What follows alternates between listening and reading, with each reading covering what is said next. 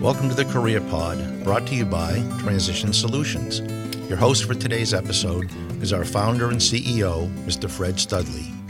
Fred's on the phone with a gentleman named Tony Botzos, who built his career in the jewelry business, and he talks about the many changes in that industry over the past 50 years, ranging from how to keep in contact with your customers via a little black book that had records of their prior purchases through the modern practice of social media as a way to maintain a customer network and the role the internet's played in purchasing and decisions.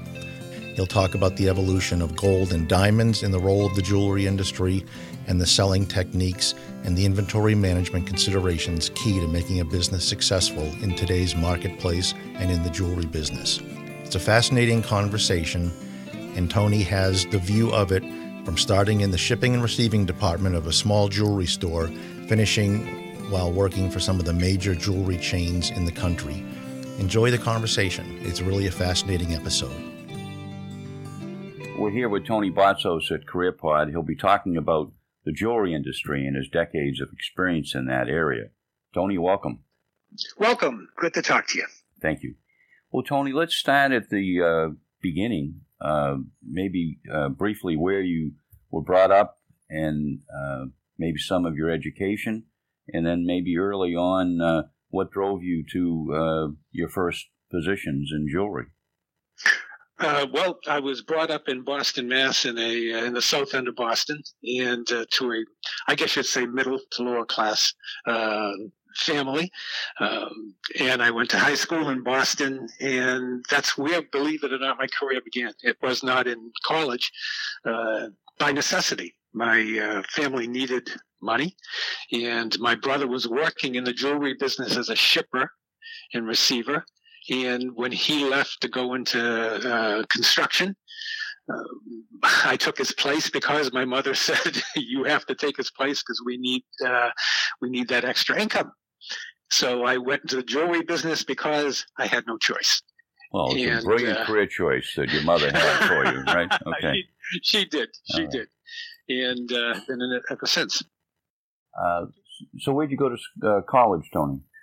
Uh, I went to college at Northeastern University, and it did have a co-op program. And uh, what I managed to do was convert my co-op job into uh, what I was doing in high school. I stayed in the jewelry industry. Okay, good enough. And uh, what was the nature of your early jobs in jewelry? Uh, you know, it's it's funny. This kind of explains everything about in a nutshell, my early career. Uh, I was hired as the shipper receiver to replace my brother, who did that for three years. And uh, it took me the grand total of six months uh, to figure out that if I wore a tie uh, to work, not only could I do shipping and receiving, but if I finished quick enough, they'd let me out on the sales floor to take care of the uh, jewelers coming in. And I loved it so much, I purposely finished everything quickly so I could put on a tie and go out and work on the sales floor. Well, that was pretty good. Good thinking on your part. Uh, did you tie your own tie? Was this a clip-on?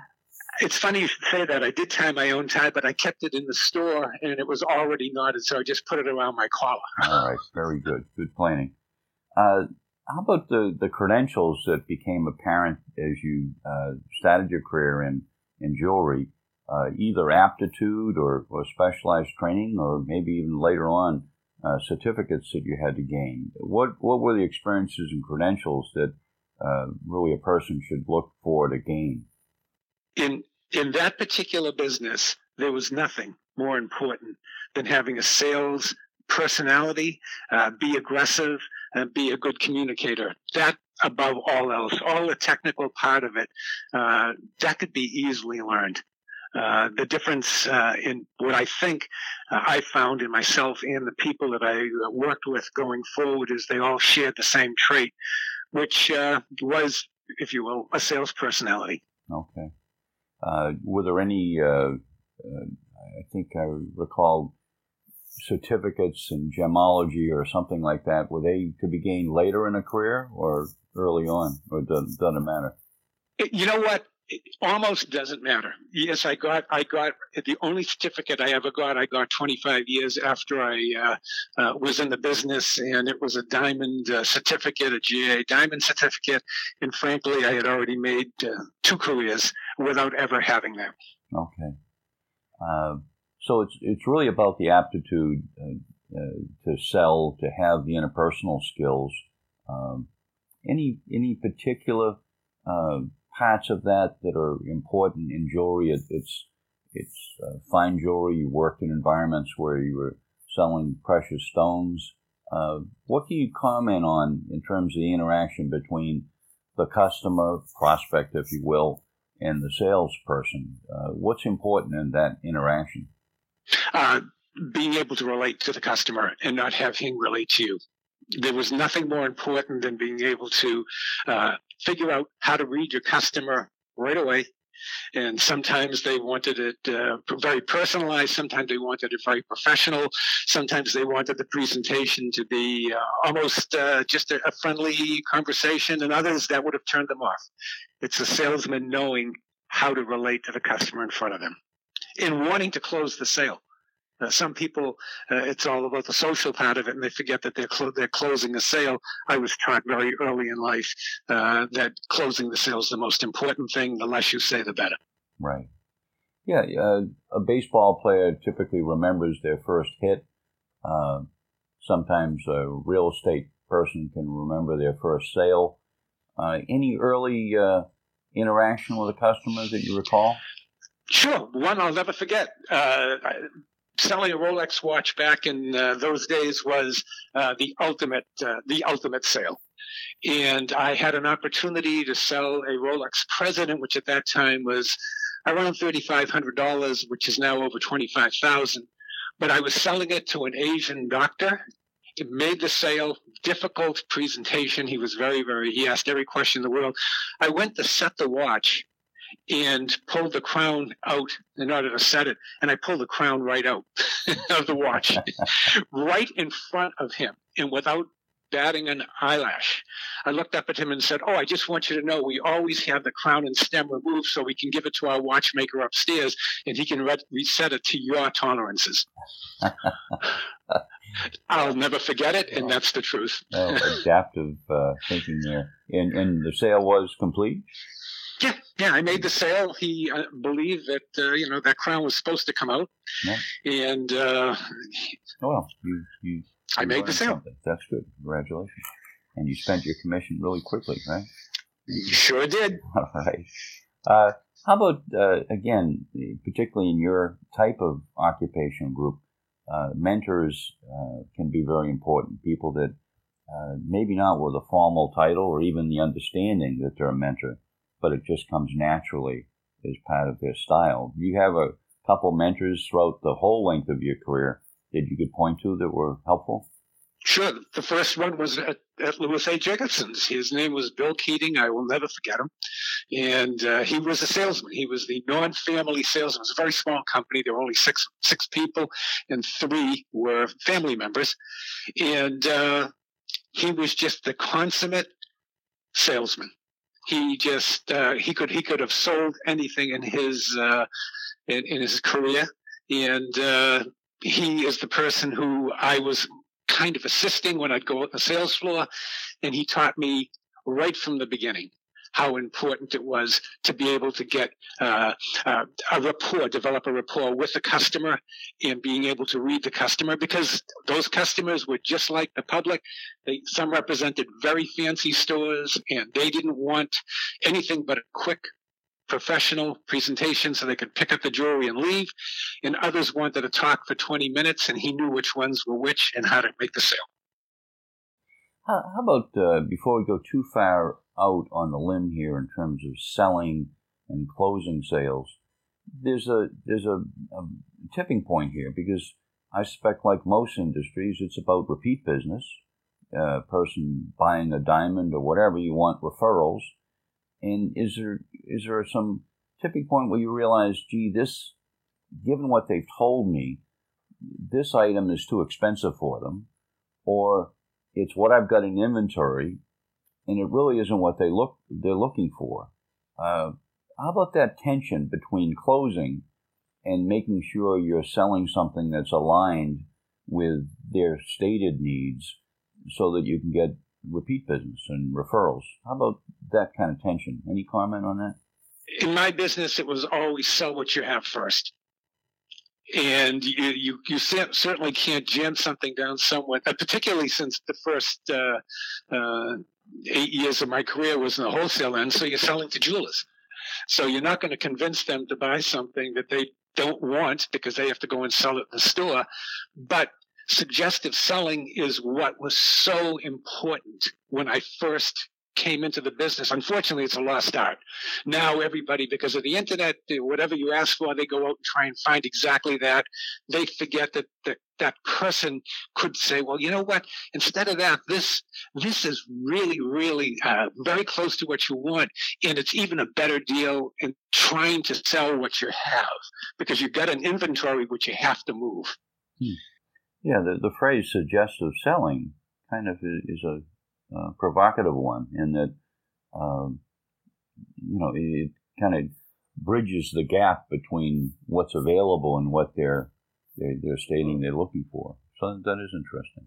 Uh, how about uh, if you look at the basic responsibilities for those that are considering entering the jewelry field, either retail or wholesale? It's probably easier to understand the retail uh, job and what the responsibilities are you know, would take us through briefly uh, what a typical day looks like in terms of selling and, and managing the inventory and, and, you know, if the person has a supervisory role, what kind of uh, training or, or directional responsibilities might exist, if you could do that.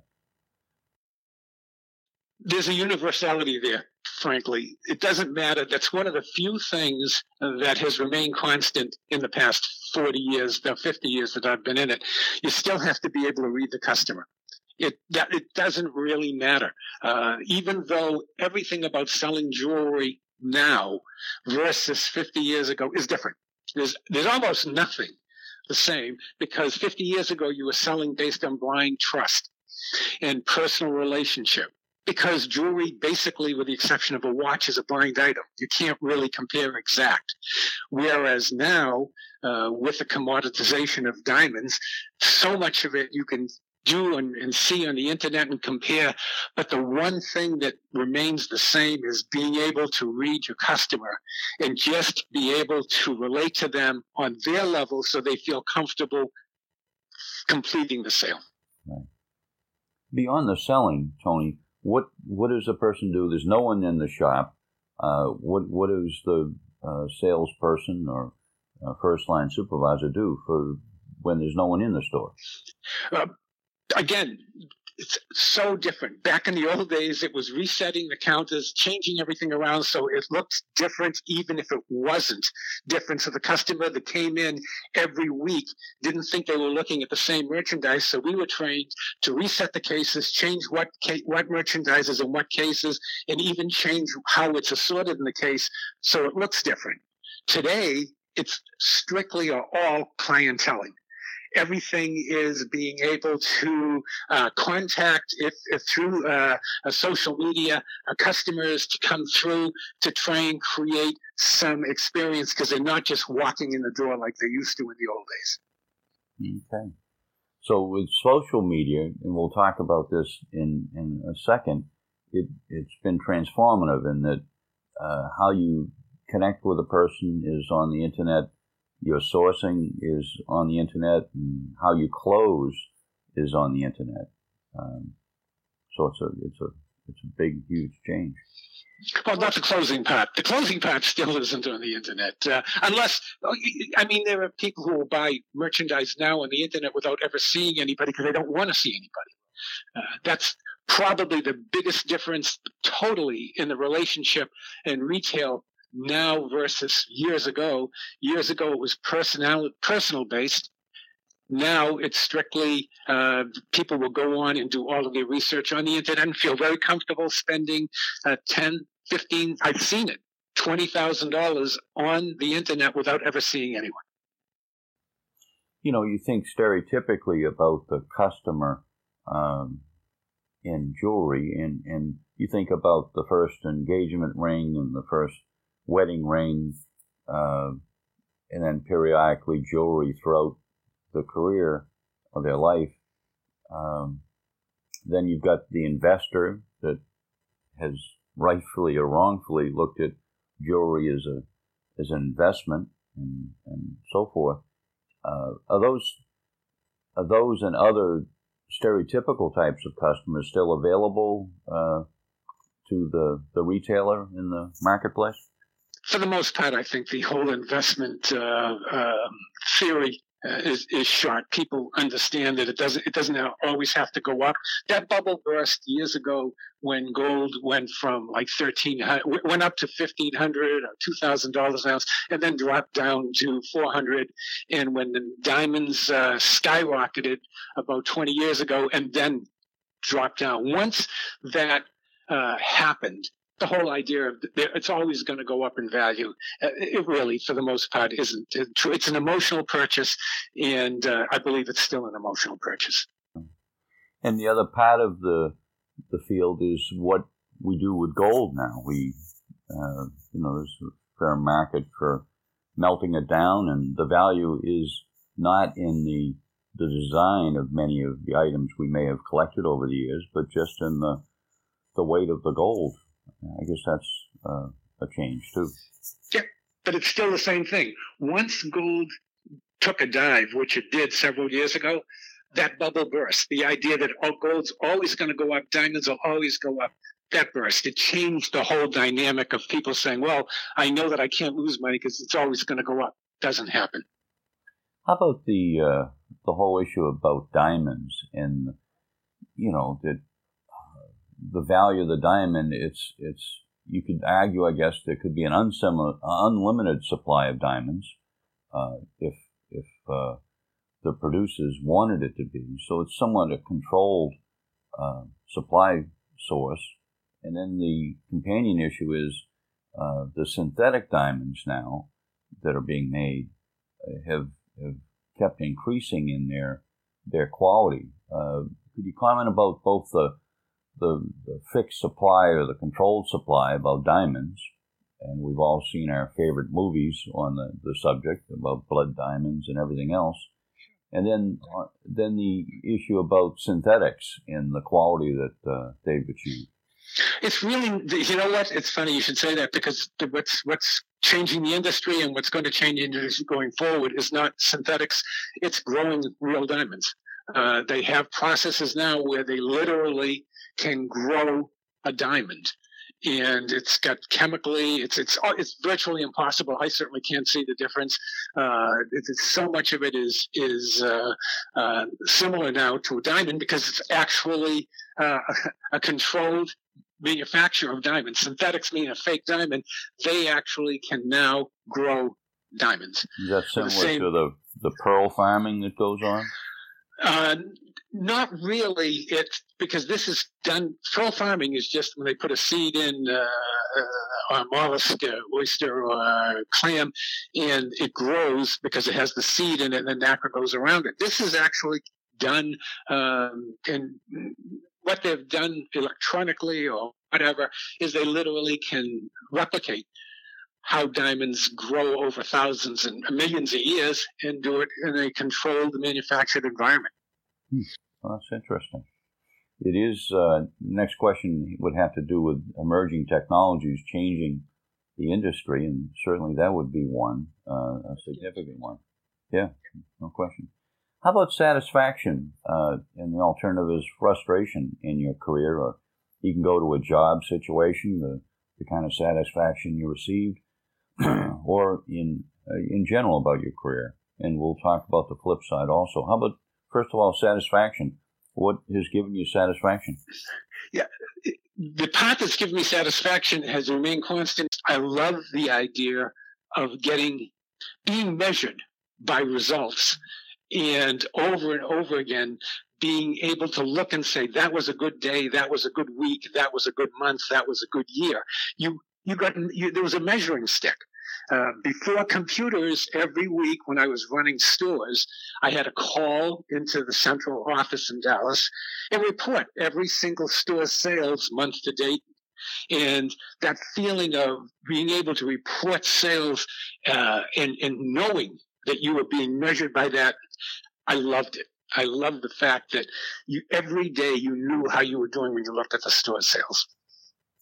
Yeah, that that that feedback is kind of a constant uh, through a lot of the people we've talked at, on CareerPod, uh, and oftentimes, if you don't have an objective measure, you're left to, to get feedback from others, the supervisor, and so forth. So it's uh, it's it's an important component for many people that look for satisfaction out of their work. How about the flip side, Tony? The the dissatisfiers. The dissatisfiers, uh, through again through my career, is when there was a disconnect between myself and senior management or a disconnect between myself and the group reporting to me. We were, we didn't have this for some reason there weren't shared goals or shared shared uh, um, responsibilities. So I was really fortunate in my career working for just three companies uh, over a period of time and any number of jobs that I always had senior management that was um, had the same vision. And, and and I felt like I had people who I was reporting to who were really capable and qualified. The only time that that blew up is when Zale Corporation was bought by another company and they brought in people who had a different dynamic altogether than the fine jewelry industry. And that was probably singularly the most unsatisfying part of my career. And it ended rather quickly because they totally reorganized and everybody was gone anyway. When, when you left jobs, and, and as I recall our prior discussion, you typically would go someplace and stay there for some time. Uh, in when you did leave companies, any what would tend to trigger a move uh, from one company to another? Good question, because for the most part, it's when the company went out of business or was bought. Uh, it happened. Uh, well, when I left Jacobson's, I left because uh, because I had that opportunity when I graduated from Northeastern. I made a, a huge decision, um, which was probably the most important decision I ever made in my career, and that was to step out of my comfort zone where I'd been for uh, eight years. Uh, straight out of college, I had eight years experience. I could have stayed there and instead joined a training program for the largest jewelry uh, corporation at the time. And uh, it just, that was a big big step. Other than that, that when Zale Corporation uh, totally uh, was purchased and uh, another company took it over, I left. Then I went to uh, Filene's Basement when I was running the lease department for Gordon Brothers for, for 14 years. Then Filene's Basement closed and I left. So for the most part, I left when the company was either bought or went out of business. Yeah, yeah. I stayed there. I stayed on. I, I right. hung on. And yet, when you did leave, you took that risk. You were rewarded. I, I think that's one thing we're we're seeing as a trend. Uh, staying is comfortable, but uh, you know, getting uncomfortable uh, in making a job change, um, for the most part, can be very rewarding for people. Uh, but nevertheless, uh, we we get used to you know our environment, our supervisor, and, and our job. So that's a, a strong influence. If you look back at your career, uh, any major things you would have done differently? I've been so fortunate. I know. It's just uh, anything I would have done differently. Probably if I had the opportunity, but I don't think I would have been happy. Uh, it, would, it would have been really changing uh, the way that I felt about the industry when Zale Corporation got taken over by department store people. And the whole idea of decentralized operations of fine jewelry stores was just cookie cutter, jam everything centrally distribute, uh, distributed out. And I, I couldn't do it. I, I chose not to do it. I couldn't do it. I wasn't willing to change. And I left but that led to probably the most exciting and profitable uh, and rewarding uh, position I ever had, which was developing the leased jewelry departments at the uh, uh, Basement stores for Gordon Brothers. And uh, it was a wonderful experience and one I never would have had if I had stayed at Zale. How about the, the role of luck in good luck and bad luck? Uh, and sometimes it's it's not anything you did, but on the other hand, activity can lead to good and bad luck. Uh, Warren Buffett met Bill Gates because they just happened to go to a, a conference and they didn't meet during the conference. They met just walking across uh, this uh, quad in, I think it was in a university setting, and they bumped into each other and had a lengthy discussion outside, and, and that led to more discussions and, and a, a very unique uh, friendship and relationship. So that was good luck that they met, uh, but they both had to commit to go to this conference, and that's the part they can control. So, with that kind of long preamble, any instances of good luck and bad luck in your career? Sure, I can.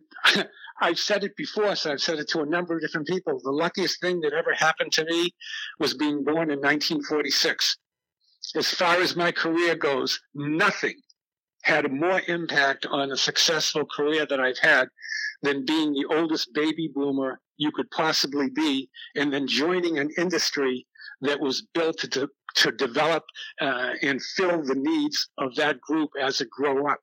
I was 20 when people were 20 and getting engaged. I was 25 and running a jewelry store when that the baby boomers after me were looking for engagement rings. I was 30 when they were buying wedding rings and buying uh, anniversary rings. I was there and the demand was being fueled by that biggest group of uh, uh, of people coming in after World War II. So I guess being born in '46, I hit the jackpot. Yeah, no, it's very true because the the boomers have plenty of failings in terms of our because uh, I'm a member of that group also. The uh, failures in terms of whether it be government or uh, you know civic activities and so forth or wars, but we certainly have been consumers, and uh, that's fueled you know, whether it be the auto industry and, and but in specific to jewelry, you're right. It's the whole arc of growth uh, and you know harvest, and then you know uh, radical change in in the more recent decade. So it's uh, you're right. That was good luck. So you you were thank you you, I hope you thanked your, your mother at least for this. Activity. I sure I did. right. Thanks, Dad, for coming home after the war. Yep, you are right. How about the, the flip side, the the bad luck? Hmm. How lucky am I? I, I? I thought of that, and I'm I'm just, you know, I just have had such a charmed career in that when I left a business, I I I found other opportunities and grew into that. And probably, uh, I, I can't really say that I had any part of me that I could say, wow, I really was, uh, you know, I really missed the bat over, uh, over here because I really don't feel like that. Okay. How about one lesson you may have learned, uh, you know, that you could uh, pass on to others about, you know, career and, and opportunity? What, what kind of lesson did you learn? Uh, the, the, greatest lesson I learned is I had to change. Um, I know that uh, the one time that I didn't, but I told you it, it worked out well, is when Zale Corporation changed. They got uh, the ownership changed. They brought in department store centrally uh, distributed and centrally directed operation, cookie cutter, which was totally different than the uh, uh, organization that I grew up in, which was a mentoring system and decentralized, and everybody ran their own group. I didn't change. But if I didn't change, I never could have stayed in the industry because, frankly, uh, 60, 70, you can pick a number, percent of what I learned in my first 15, 20 years in the business is no longer relevant now. And I couldn't have stayed into the business uh, till uh, last year, which is when I retired, if I hadn't changed. So I, I really learned to adapt uh, accept that part of it that I did accept, and then just just keep going forward with what I learned. I didn't hold on to the past because if I did, I wouldn't be here. Okay, that that's very valuable, especially as we talk to mid careerists and late careerists. This the workplace is so dynamic now with mergers and acquisitions or new technologies emerging that radically change how we do our work. Uh, adaptive uh, skills and the openness to change are really key piece of advice. Uh, I think I know where you're going to go here, but if I gave you a one to ten scale uh, on your career as a whole, uh, how would you rate it? I'm going to say a 10 because I can't imagine having a more rewarding uh, career uh, than I had. Right up until the last uh, position that I held uh, with the GBC and the wholesale end, I, I managed to, uh, I had a lot of fun, made a lot of money, had a lot of success, and uh, couldn't imagine of doing anything else. How about for new entrants, Tony? people who, you know, are in their you know early 20s and looking for a, a career uh, and given how much change has taken place where we tend to get our jewelry at walmart's or we get it online. Uh, so some of the the major outlets that could be employers uh, just either aren't available or there are relatively few jobs so they may not be as rewarding. But if a person like this field uh, where do you start now? What would advice could you give that person? I, have had a, some experience in this recently because I've uh, still have some contact uh, with the retail uh, store that a dear friend of mine uh, um, owns, and uh, we'll go in there and. Uh, when you're a jeweler, you're almost always a jeweler. So I still will do some, have some transactions. But I've seen his daughter grow this business totally in a way to which I am not familiar. And I marvel at it because I look at it and I just shrug my shoulders and can't even imagine the kind of business she is, has been able to develop through the use of creating a community of friends through social media and getting like-minded people and even with all the technology and all the the uh, websites that you could go into and so forth. She has created this network, a viral network of uh, customers that come in and uh, particularly making that major purchase, the diamond purchase, and they do it in a way that, again, like I said, I'm I am not familiar, but I watch it and I marvel at it because she has learned that that same the one thing, the one characteristic she has that I had and her father had is this desire to be able to read your customer and understand how to relate to them in order to close a sale. And uh, I see it, and it's amazing, but she has adapted to that. So, Tony, uh, given what you described about her, uh, some of the basic selling skills and aptitude and and responsibilities are there, but it's all about reaching the customer in a far different way. Right. And, and, and the way has changed dramatically over the years. Uh, I was trained in the old classic style of keeping a customer profile book. It was a little notebook that was the most valuable uh, thing that you could have. You never shared it with anybody. It was your customers, what they bought, when their wife's birthday was, when their anniversary was, so that you could call them up beforehand, let them know that you had this bracelet that fit perfectly with the necklace that they had. If we ever tried that now, they, it would literally creep out today's millennials because they're not used to that. They see that as an infringement. They see that as somebody calling them up and what are you trying to do? Hustle me for whatever. The same thing happens now but it happens in a different way where through social media, uh, someone can put up on a website, this is so and so, we just got this in. What a perfect example for somebody to get this for an anniversary as it comes up. It's not intrusive, but it makes the same point and creates the same relationship.